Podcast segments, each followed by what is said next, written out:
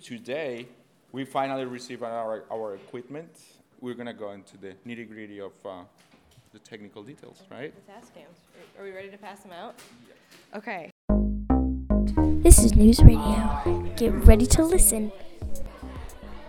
Hello, everybody. What's for lunch? No, seriously. What do you have for lunch? I'm, I'm, uh, I'm just eating what the school gives me. I, I don't bring home lunch. What's your favorite school lunch you've had so far? I- I'm always going for pizza. So, what do you think that this classroom can improve on right now? lasagna. Tuesday, um, it's Halloween. Yay! Um, and I went outside trick or treating. Uh, Okay, next question. What did you do for Halloween? Um, well, usual stuff. I um, I dressed up as Harry Potter. My sister was a unicorn. My mom was a witch.